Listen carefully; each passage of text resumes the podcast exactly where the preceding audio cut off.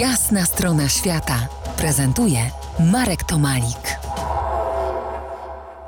Po jasnej stronie świata Kamil Janicki, historyk, publicysta i pisarz, redaktor naczelny Wielkiej Historii. Poprzednich spotkaniach, dziś po jasnej stronie świata, rozmawialiśmy o podróżach w X-XI wieku. Spróbujmy przyjrzeć się niektórym traktom, może już drogom na początku XV wieku. Na przykład drogi bałtyckie z Gdańska. I tu mamy tych dróg naprawdę kilka. Tak, natomiast jest taka kluczowa rzecz. Nam się dzisiaj wydaje, że transport idzie lądem, że to jest coś normalnego, coś podstawowego. Tak w dawnych wiekach wcale nie było. Droga piesza, droga y, dla wozów była zawsze ostatnim wyborem.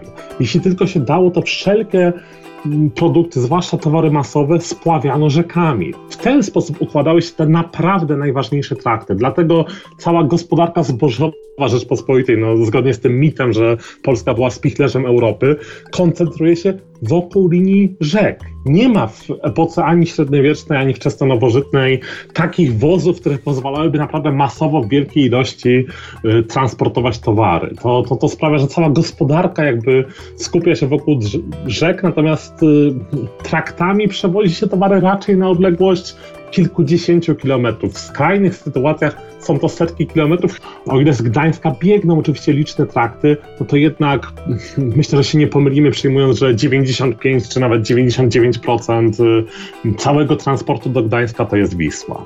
Dobrze, to teraz y, może Kraków, bo ty jesteś z Krakowa i Radio RMF Classic też jest przynajmniej swoją główną siedzibę ma w Krakowie. Mm, I tu mamy z Krakowa w tamtych czasach, w wiekach średnich, y, powiedzmy w XV wieku, trakty te dalsze, do Niemiec, przez Olkusz, Będzin, Bytom, Opole, i Wrocław, i do Kijowa w drugą stronę, czyli na wschód, przez Wiślicę, Sandomierz, Zawichost, Włodzimierz, Łuck, czyli w tamtych czasach już były takie, takie też długie, długie trasy.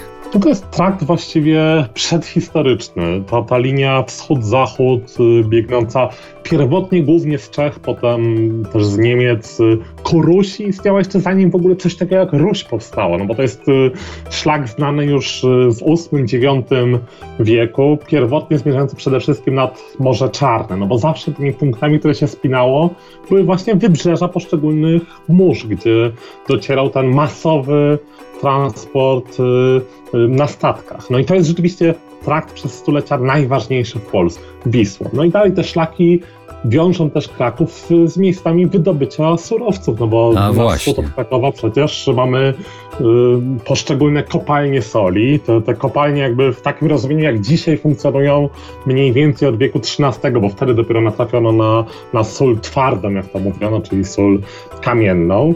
No Olkusz, przez który biegnie szlak, no to też jest nic przypadkowego, no bo tam były złoża ołowiu, a y, pierwotnie też niewielkie złoża srebra.